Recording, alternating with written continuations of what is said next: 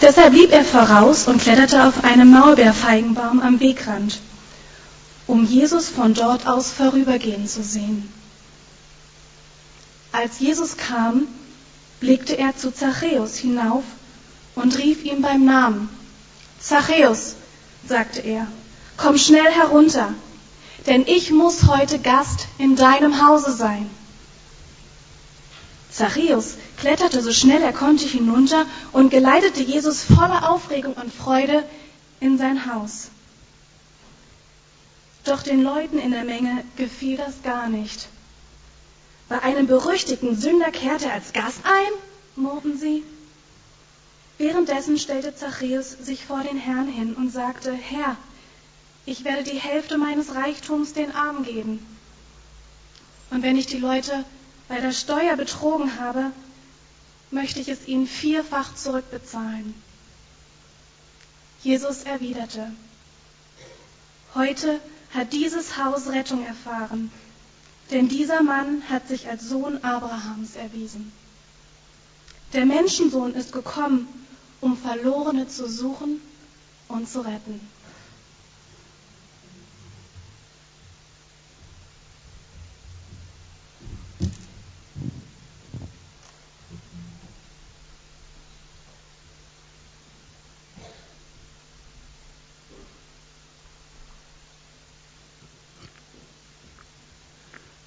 So, für mich steht Advent dieses Jahr unter diesem Vers, irgendwie unter diesem Motto, der Menschensohn ist gekommen, zu suchen und zu finden, was verloren ist.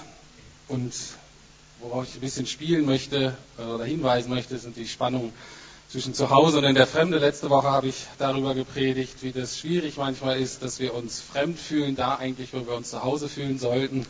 Heute möchte ich es genau andersrum betonen, dass es möglich ist, sich zu Hause zu fühlen, eigentlich in einer Umgebung, die mir eigentlich sehr, sehr fremd ist. Zu Beginn möchte ich ein kleines Ratespiel mit euch machen. Und zwar, ich habe ähm, einige Bilder euch mitgebracht und äh, von ein paar Menschen. Und ihr guckt euch jetzt einfach so die Bilder an, die stehen sogar zu circa 10 Sekunden. Und die Frage ist, was haben diese zugegebenermaßen recht unterschiedlichen Menschen, was haben die gemeinsam? Was verbindet diese Menschen untereinander?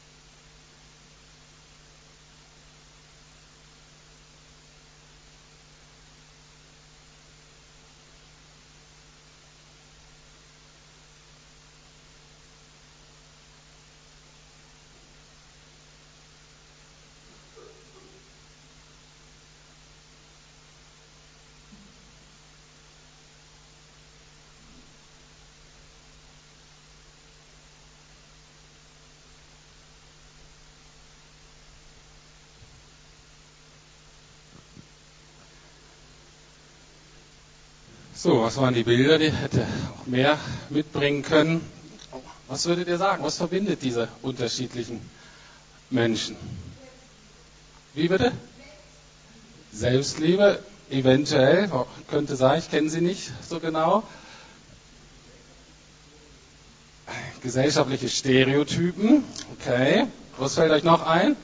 Ich sehe es, Quiz ist gar nicht so einfach, ist gut. Ohne Jesus sind die verloren, das stimmt. Ähm, das ist nicht der Punkt, auf den ich hinaus möchte, aber das stimmt für alle Menschen und deswegen auch für diese Untergruppe von Menschen, ja. Und gleichzeitig Geschöpfe Gottes. Jawohl. Alle geliebt. Amen. Alle einmalig. Okay, gut, ich sehe schon. Okay. Das war das, was ich wollte, Hans-Peter. Hans-Peter sagt, weit weg von meiner Realität. Ähm, ich würde das mit dem anderen äh, äh, Wort ausdrücken. Die sind mir, wo sie Geschöpfe sind, wo sie geliebt sind, wo sie Jesus brauchen und so weiter, die meisten davon sind mir ziemlich fremd. Die sind mir fremd. Und ich denke, das geht den meisten von uns hier so in der Lukas-Gemeinde. Die meisten von uns sind deutsch, manche haben auch andere Hintergründe. Also die meisten, wir sind eine Mittelklasse-Gemeinde, das heißt, die meisten von uns haben einen Job, mit dem sie glücklicherweise ihre Familie und so weiter ernähren können, ähm, haben einen gewissen Bildungsstand. Ähm, wir haben eine gewisse Ethik, die uns verbindet, zum Beispiel äh, die zehn Gebote. Ob wir die alle halten, ist was, was anderes, aber zumindest das, was uns so verbindet. Die meisten Menschen, die wir da gesehen haben, würden das wahrscheinlich nicht so sehen, sind einfach fremd. Was hat das jetzt mit Advent oder mit Weihnachten zu tun? Wie gesagt, ich habe gesagt, der Menschensohn ist gekommen, zu suchen und zu retten, was verloren ist. Der Hauptpunkt ist Advent, Gott kommt wirklich zu den Menschen, Gott kommt nahe. Und zwar allen Menschen. Er möchte nahe kommen allen Menschen. Und das ist der Grund, weshalb Tien in so ein anderes Land geht. Einfach, damit auch die Menschen merken, wow, Gott ist gar nicht fern. Gott möchte eigentlich nahe kommen.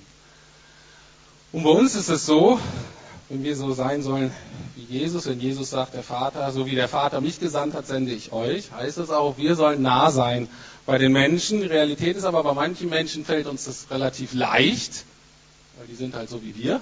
Und es gibt andere Menschen, da fällt uns das ziemlich schwer, weil die eben aus den unterschiedlichsten Gründen uns fremd sind. Ich hatte ja gesagt, es gibt unterschiedliche Arten von Fremdsein. Letzte Woche hauptsächlich darüber gepredigt.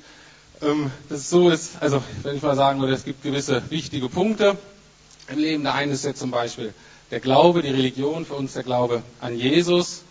Und dann gibt es sowas wie eine Kultur, eine Prägung, einen Lebensstil und so weiter. Und man kann da sein, dass man zwar eine gleiche Kultur hat, also man sich eigentlich ähnlich geprägt ist und zwar ähnliches Alter, aber eben was anderes glaubt. Das ist eine gewisse Form von Fremdheit. Oder aber ich äh, ähm, glaube eigentlich das Gleiche, aber wir sind unterschiedlich sozusagen in der Kultur. Da habe ich letzte Woche habe ich versucht, das zu erklären, dass wir uns da so ein bisschen fremd zu Hause fühlen. Heute geht es um den anderen Aspekt für Menschen, die uns in doppelter Hinsicht wirklich fremd sind. Das heißt, sowohl in ihrer Kultur, in ihrem Lebensstil, in ihren Werten, in ihrer Prägung, als auch in dem, was sie glauben. Und Jesus sucht sie alle, nah oder fern. Und heute möchte ich gucken, wie macht er das denn? Und was können wir davon lernen, beziehungsweise sollen wir danach ahmen? Und da habe ich drei Punkte. Einmal, Jesus sucht alle Menschen, Jesus lässt sich unterbrechen und Jesus lädt sich selber zum Essen ein. Also die drei Dinge. Jesus sucht alle Menschen, Jesus lässt sich unterbrechen, Jesus lädt sich selbst zum Essen ein. Zum ersten Punkt. Schauen wir uns mal an, wer war denn dieser Zachäus? Lese mal die Verse 2 und 7 nochmal. Dort, also in Jericho, lebte ein Mann namens Zachäus. Als einer der mächtigsten Steuereintreiber, oder andere Übersetzungen nennen ihn Oberzöllner, war er sehr reich. Wenn die Bibel sagt sehr reich, hatte der wirklich Knete. Der war wirklich reich. Aber so die Bewertung von diesem Mann kommt gut in Vers 7 heraus. Die Leute waren alle empört, als sie das sahen. Wie kann er, also Jesus, sich nur von solch einem Sünder einladen lassen? Also, Zachäus war ein Steuereintreiber. Das System funktionierte so. Jericho war wahrscheinlich ein sehr zentraler Handelspunkt. Das heißt, da wurden viele Waren ausgetauscht. Das heißt, äh, das Thema Steuer war da einfach wichtig. Und ähm, die Römer haben zu diesem Zweck, die Steuern einzutreiben, haben sie eben Landesleute ähm, eingesetzt, die das für sie eingetrieben haben. Aber diese Leute haben das System ausgenutzt. Das heißt, sie haben den Römern gegeben, was den Römern zusteht, haben aber selber von den Leuten wesentlich mehr ähm, genommen und äh, haben die Differenz eingestrichen. Das heißt, wenn du ein normaler Zöllner warst, hattest du immer eine kleine äh, Differenz. Wenn du aber Oberzöllner warst oder Leiter von so einem Distrikt, hast du immer auch noch von den anderen profitiert. Das heißt, Zachäus wurde so wirklich reich. Ähm, der Begriff Oberzöllner war, er war einfach Leiter dieses Distriktes, Leiter des ganzen Gebietes, also ein wirklich hohes Tier. Was das Interessante war, dass was in Bezug auf Zöllner oder Steuereintreiber waren sich eigentlich alle einig, die hassten eigentlich alle. Die Römer fanden die ziemlich eklig, man brauchte sie zwar, aber auch für die Römer waren das eigentlich degradierte Menschen, die sich so auf sowas einließen. Also die hatten keinen Respekt vor denen. Haben wir zwar zusammengearbeitet, aber ohne Respekt muss ein mieser Charakter sein, der so einen miesen Job macht, auch nach römischer Beurteilung. Und auch die Juden waren sich eines, sowohl die religiös motivierten Juden, die frommen Juden, als auch die politisch motivierten Juden waren sich auch einig, Oberzöllner arbeitet mit Rom zusammen und Rom ist die verhasste, wiedergöttliche, dämonische Besatzungsmacht. Wer damit zusammenarbeitet, ist einfach draußen. Ist einfach Abschaum. Ich habe überlegt, was für ein Typ könnte Zachäus sein. Ähm, ich weiß nicht, ob ich es genau treffe. Ich weiß nur, dass die Kinderbibeln, die sehr wichtig sind, können in dem Sinne äh, ein bisschen irreführend sein. Es gibt einen Charakter, den ich immer besonders gern mochte, und zwar Zachäus. Ich weiß nicht, ob ihr die Kinderbibel von Kees de Kort nennt. Der war einfach nett mit seinem bunten Gewand, kletterte der auf dem Baum und ich fand den einfach, der Typ war super. Äh, der war so richtig nett. Trifft es nicht so ganz.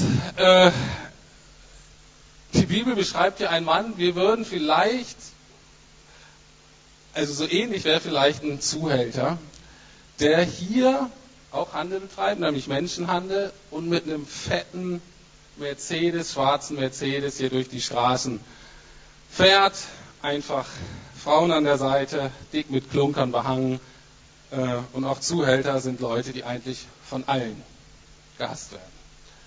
Mit denen die zusammenarbeiten, die normalen Leute. Ich würde sagen, das ist eher Zachäus. Es waren sich jedenfalls alle einig, dass er dachte, das ist ein Sünder. Es waren sich alle einig, wenn jemand verloren ist, dann der. Und jetzt Jesus. Die Frage ist, hasste auch Jesus ihn? War, auch, war er auch Jesus fremd? Und jetzt denkt ihr alle, nein, Jesus mochte den so gern, hat ihn so lieb gehabt. Jesus nimmt alle Menschen auf.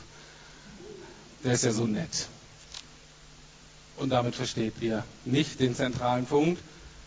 Auch Jesus hasste ihn in gewisser Weise. Jesus war Gott. Jesus war heilig. Es gab keinen Mensch, der Jesus fremder war als dieser Zachäus. Dieser Zachäus hat viele zentrale Gebote Gottes gebrochen. Das heißt, dieser Zachäus hat mit Füßen getreten und draufgespuckt, was Gott, was Jesus am Herzen liegt. Dieser Mann hat Menschen ausgenutzt und erniedrigt und in Ruin getrieben, die Gottes Geschöpfe waren. Und Jesus wusste, Zachäus ist verloren. Über das Leben von Zachäus ist der Zorn Gottes. Er wusste, Zachäus wird sich eines Tages vor Gott verantworten müssen, er wird verurteilt werden für sein Leben. Das war die eine Reaktion von Jesus Zachäus gegenüber. Da trifft Gott auf einen Sünder und das ist die maximale Fremdheit.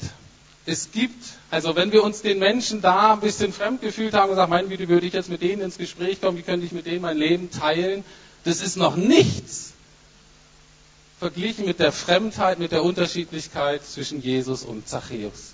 Da lagen einfach Welten dazwischen. Aber was macht Jesus? Er geht hin und sucht ihn. Jetzt die Frage, wie macht Jesus das? Vor allen Dingen, wie findet er Zachäus? Und ein Punkt, den ich heute betonen möchte, Jesus war bereit, seinen stressigen Alltag zu unterbrechen. Im Vers 5a steht einfach ganz lapidar, als Jesus an dem Baum vorüberkam, schaute er hinauf und rief. Als Jesus da an dem Baum vorüberkam, blickte er auf, Jesus bemerkte ihn, Jesus nahm Zachäus wahr. Jesus sprach ihn an. Und denkt, naja, was ist daran jetzt so, so besonders? Ne? Dafür ist Jesus ja da. Äh, macht er halt so, hat ja auch Zeit dafür. Äh, nettes Gegend, äh, gemütliches Dörfchen, Palästina, alles Natur, Baum und so weiter, alles ganz entspannt. Aber wir heute in Berlin, wir müssen unser Geld verdienen, wir müssen unseren Haushalt machen, Schule und Uni, Freunde und Familie, für unsere Gesundheit müssen wir auch noch was machen, Fitness. Und die meisten von uns denken, ja, ich komme ja, habt ihr schon kaum genug Zeit für mich? Und ihr spürt schon, dass der Pastor jetzt jetzt muss ich mich auch noch um solche Typen wie Zachäus kümmern. Und das ist so der Moment, wo wir als Zuhörer uns ausklinken und sagen, das wollen wir gar nicht hören. Oder wir werden vielleicht ärgerlich. Ihr habt doch genug zu tun, jetzt will er noch mehr von uns. Oder sagt er, mach du das doch als Pastor, dafür bezahlen wir dich ja. Nicht wahr? Du hast doch Zeit. Du kannst es doch machen. Natürlich habe ich mehr Zeit für solche Sachen wie Gemeinde und so. Dafür bezahlt ihr mich, dafür stellt ihr mich frei. Aber habe ich mehr Zeit für solche Typen wie Zachäus? Nehme ich mir Zeit? Wenn ich nicht aufpasse, bin ich wie jeder andere in unserer Gesellschaft. Äh, ich bin im Hamsterrad, habe Gemeinde, Job, dann habe ich noch Familie, habe ich Haushalt und dann ist Punkt, dann ist gar nichts mehr. Mir wurde deutlich an dieser Geschichte, es geht nicht um Zeit. Es geht nicht um mehr Zeit, es geht um mehr Liebe. Es geht auch nicht um ein größeres, besseres Zeitmanagement, es geht um ein größeres Herz. Jetzt gucken wir uns mal an, hatte Jesus wirklich mehr Zeit? Wir wollen nochmal ganz genau in diesen Text gucken.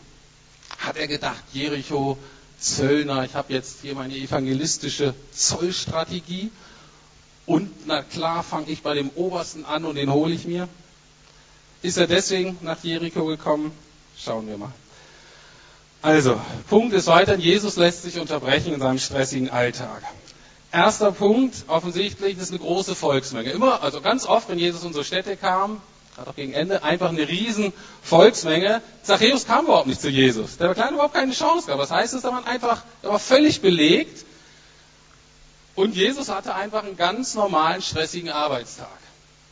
Die wollten alle was von ihm. Da wurde gedrückt, da wurde gedrängelt, da wurde geschrien, da kamen Kranke, die wollten geheilt werden, alles Mögliche. Kamen Kinder und es war einfach Chaos.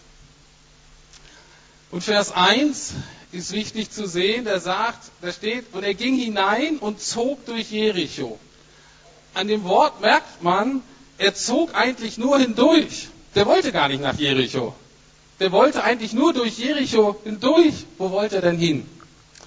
Das ist die Entscheidung. Wo wollte Jesus eigentlich hin? Er wollte nach Jerusalem. Was wollte er denn in Jerusalem? Jesus war an dem Tag zehn Tage entfernt von seinem Tod. Was er wusste, ist, in zehn Tagen werde ich sterben. Und die Frage ist, womit beschäftigst du dich, wenn du weißt, in zehn Tagen wirst du sterben? Um irgendwelche Typen da auf dem Baum wie Zachäus? Du bist zehn Tage vor der größten Prüfung deines Lebens. Du bist zehn Tage vor der Erfüllung deiner Berufung, das, worauf du dein ganzes Leben hingearbeitet hast. Wärst du abgelenkt? Hättest du freie Kapazitäten? Hättest du Lust und Zeit, dich um Zachäus zu kümmern? Ich nicht. Aber Gott ist anders. Jesus, Jesus sieht. Jesus spricht an. Jesus nimmt sich Zeit. Und das bedeutet erstmal, Jesus lässt sich unterbrechen. Das ist erstmal der erste Schritt. In dieser Zeit, zehn Tage vor seinem Tod, hat er so einen Blick für so einen Outsider, der da auf dem Baum klettert und auf dem Baum hockt. In der größten Hektik und in der größten Anspannung behält Jesus den Blick fürs Wesentliche, nämlich Menschen sollen in Kontakt mit Gott kommen. Und was passiert dann? wenn er Menschen gesucht hat, wenn er sie gefunden hat, wenn er sie angesprochen hat, äh, wenn er sie gesehen hat. Was, was macht Jesus dann? Ähm, Jesus lädt sich selber ein. Nicht irgendwie ganz äh, clever, äh, ein bisschen ungewöhnlich. Ähm, aber der Punkt ist, Jesus sagt in der maximalen Fremde, dabei Zachäus, da will ich bleiben da will ich zu Hause. Ich will auch zu Hause sein in der Fremde. Vers 5b liest sich das folgendermaßen. Steht, Zachäus steig eilends herab, denn heute muss ich in deinem Haus bleiben oder zu Gast sein. Ich habe gedacht, man ist ja irgendwie ein bisschen unhöflich. Ne? Sich so selber einladen macht man ja eigentlich nicht, aber ist genau die Art und Weise, in Kontakt zu kommen. Eine Tasse Kaffee auf eine Mahlzeit. Hier wird aber noch was mehr deutlich. Jesus will ihn wirklich kennenlernen. Jesus lädt sich zur, höchstwahrscheinlich, den Text richtig verstehe, Jesus lädt sich selbst zu der Abendmahlzeit an. Die Abendmahlzeit ist sozusagen der Kern des Familienlebens. Abendmahlzeit war damals noch viel stärker Ende des Tages. Da gab es kein elektrisches Licht, kam noch, noch mal E-Mails checken, nochmal Champions League gucken. Da war danach zappenduster. Das heißt, man hatte Kerzen, man hatte vielleicht irgendeine Beleuchtung, man hat zusammen gegessen, hat sich dafür Zeit gelassen und dann wurden die Kerzen ausgeblasen und dann ging es ins Bett.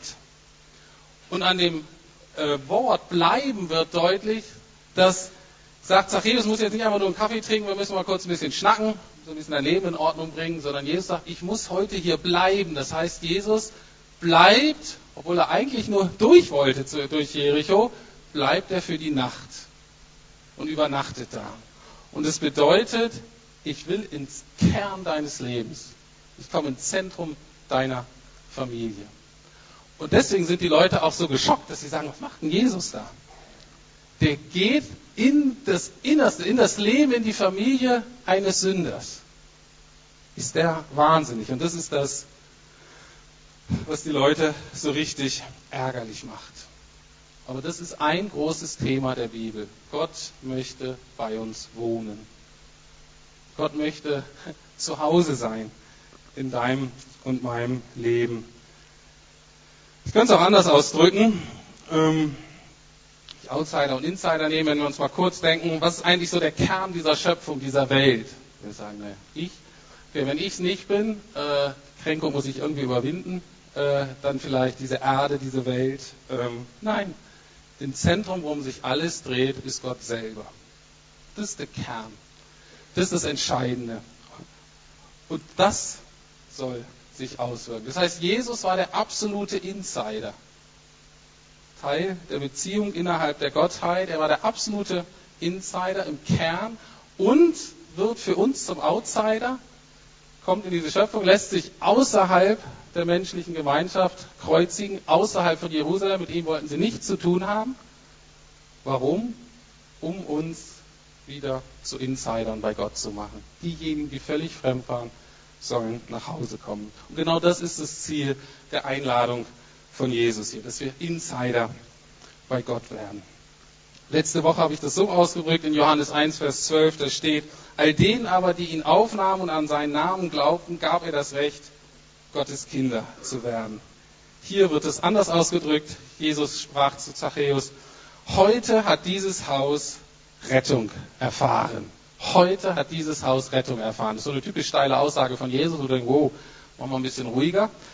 Ähm, das würden zum Beispiel Buddha oder Mohammed würden das nie sagen. Ne, die würden bescheidenerweise sagen, naja, ich bin vielleicht ein Weg zu Gott, äh, ich kann euch zu Gott führen, ich kann euch hinweisen. Aber ich selber sage, ich bin Gott, wäre äh, anmaßen, wäre gotteslästerlich. Aber so ist Jesus. Bei Jesus zu sein, zu Jesus zu kommen, ist eben zu Gott zu kommen, weil Jesus selber Gott ist.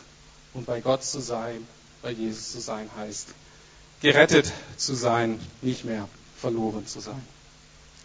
Woran merke ich denn, dass ich gerettet bin? Woran merke ich denn, dass Jesus in meinem Leben gelandet ist? Nur an vielen Dingen, aber ein Punkt, da ist die Bibel ganz, ganz deutlich hier auch, dann wird sich einiges ändern in meinem Leben. Warum? Weil der Besitzer meines Lebenshauses geändert sich geändert hat. Er hat gewechselt. Das heißt, Dinge ändern sich nach den Vorstellungen des neuen Besitzers. Und bei Zachäus wird es deutlich, ein dramatisch anderer Umgang mit Geld und damit auch seiner Haltung anderen Menschen gegenüber. Ich könnte es auch so im Sinne von Weihnachten ähm, beschreiben. Also man bringt ja eigentlich, wenn man sich einlädt, schon, was ja schon so ein bisschen ähm, mutiger Schritt ist, sich selber einzahlen, müsste man ja wenigstens ein Gastgeschenk mitbringen. Ne? So gut erzogen sind wir eigentlich, oder ich lerne das noch, äh, ähm, das müsste man eigentlich tun. Was bringt denn Jesus als Gastgeschenk mit? Genau. Jesus bringt sich selbst. Mehr hat er nicht zu geben. Was Größeres hat er nicht zu schenken. Er sagt, Zachäus, ich komme zu dir. Und als Gastgeschenk bringe ich mich selber mit. Und so ist es auch für uns. Wir müssen uns letztlich selber geben, Gott und anderen Menschen. Aber womit fängt alles an? Es fängt damit an, in Vers 3a, da steht, Zachäus wollte unbedingt sehen, wer dieser Jesus war. Das ist die entscheidende Frage. Da kann ich euch nur zu einladen, egal ob ihr ganz neu seid oder äh, noch gar nicht so viel mit Jesus zu tun habt oder schon ganz lange, die Aufforderung ist immer wieder zu gucken, wer ist dieser Jesus eigentlich? Und es tut mir leid, ich sage es nochmal, wir müssen in die Bibel schauen. Es geht einfach nicht anders. Es ist egal, wie ihr das macht, mit welchen Hilfsmitteln sozusagen, allein oder zusammen. Einfach zu gucken, hart, aber wie ist Jesus eigentlich wirklich? Natürlich solche Sachen wie im Lobpreis ist auch ganz wichtig, wo biblische Wahrheiten einfach auch nochmal musikalisch, emotional sozusagen betont werden. Das ist auch ganz wichtig zu gucken, wie ist denn dieser Jesus? Das ist die entscheidende Frage. Und auch für mich, der sozusagen Profi-Christ bin, an dieser Frage entscheidet sich alles. Und ich bin in einer ganz gefährlichen Kategorie, weil ich immer über Jesus reden kann, was erklären kann. Aber das zeigt noch nicht, dass ich innerlich bereit bin zu sagen, Jesus, zeig du mir doch wirklich bitte, wer du bist. Dass du wieder neu mein Leben prägen kannst, wieder ganz neu in den Kern meines Lebens kommen kannst. Und nicht sozusagen in die Peripherie, was ich so tun kann für dich. Ich möchte nochmal zusammenfassen. Wie ist jetzt dieser Jesus, den Zachäus da gesehen hat? Jesus ist ein Gott, der dich und mich sucht, egal wie nah oder wie fern du denkst, dass du von ihm bist. Jesus ist der Gott, der dich und mich sieht und der dich und mich anspricht. Das tut auf unterschiedliche Art und Weise, aber wir glauben, wir sind fest davon überzeugt, dass Jesus uns anspricht. Drittens, Jesus ist der Gott, der bei dir bleiben möchte, der bei dir wohnen möchte. Er nimmt sich Zeit, er gibt sich ganz hin für dich, letztlich am Kreuz. Und das führt zum letzten Punkt. Jesus ist der Gott, der dir Rettung und Heil bringen möchte. Das bedeutet aber auch, Jesus derjenige, der auch die Ärmel hochkrempelt, sich mit dir in den Dreck deines Lebens kniet und da sauber macht. Auch das gehört dazu. Das ist der Gott, der an Weihnachten zu uns gekommen ist. Das ist der Gott, der hinter diesen ganzen netten, lieblichen, süßen Liedern steht, sozusagen. Und wir manchmal das gar nicht erkennen vor lauter netten Kerzenschein und süßlicher Melodien. Das ist der Gott, der die Menschen sucht und findet, es gibt eine Bedingung, um von ihm gefunden zu werden. Du musst zugeben, dass du verloren bist. Und das kann manchmal einfach anfangen mit einer ganz einfachen Gebet vielleicht. Gott, ich habe die Orientierung verloren. Ich habe die Kontrolle über mein Leben verloren. Keine Ahnung, wo es lang geht. Jesus, bring mich nach Hause. Bring mich zurück zu dir. Bring mich zurück zum Vater. Vielleicht ist es gut, wenn der ein oder andere heute dieses Gebet betet. Vielleicht leise, still, zu wissen, Gott hört und Gott sieht und Gott hat die Aufmerksamkeit auf dich gerichtet. Wenn du aber schon von Jesus gefunden wurdest und du noch überlegst, was könnte ich eigentlich an Weihnachten schenken? Was könnte ich, ähm, was könnte ich tun da als Geschenk? Dann habe ich einen Tipp für dich, mach's wie Jesus. Was hat der Zachäus geschenkt? Sich selbst. Wäre das nicht mal ein radikales Geschenk? Wäre das nicht mal eine radikale Überlegung, nochmal neu zu denken? Ich möchte mich eigentlich den Menschen schenken. Ich möchte durch mein Leben Menschen mir Freude machen. Und dass mir das wichtiger wird, als wenn Menschen mir eine Freude machen und immer gucke, was ich kriegen kann, sondern sagen kann, okay, hier ist mein Leben. Keine Ahnung genau, wie das aussieht. Ich weiß ja oft nicht mal, was euch eine Freude macht. Oder selbst Menschen, die mir nahe sind, ich weiß es ja oft gar nicht. Es entsteht mit der Entscheidung, okay, ich möchte mein Leben schenken, so wie Jesus sein Leben verschenkt hat.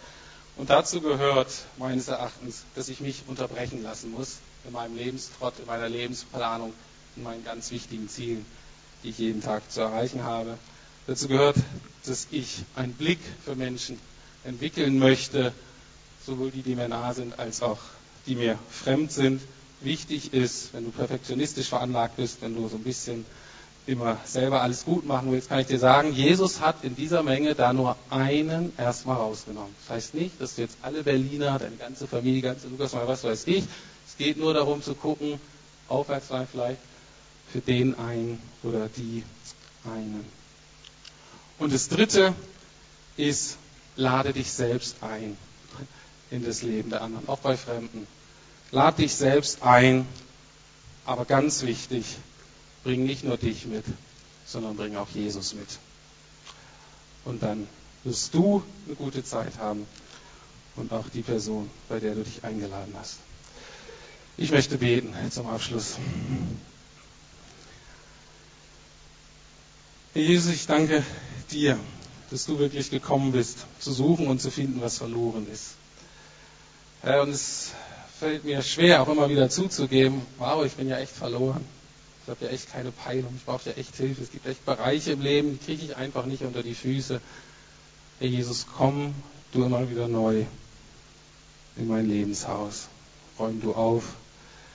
Herr, ich bete heute Morgen, dass du dir selbst eine Freude machst, Herr Jesus, indem du Menschen mit dir selbst beschenkst, indem Menschen darauf antworten, sich ihr Leben, ihr Leben dir geben. Herr, wir danken dir, dass du zu uns gekommen bist. Und wir danken dir, dass du nicht nur zu uns gekommen bist, sondern auch zu vielen, vielen anderen Menschen. Und wir danken dir, dass du Begegnungen vorbereitest. Ich bitte dich, dass du uns aufmerksam und wachsam dafür machst. Ich lobe dich. Amen.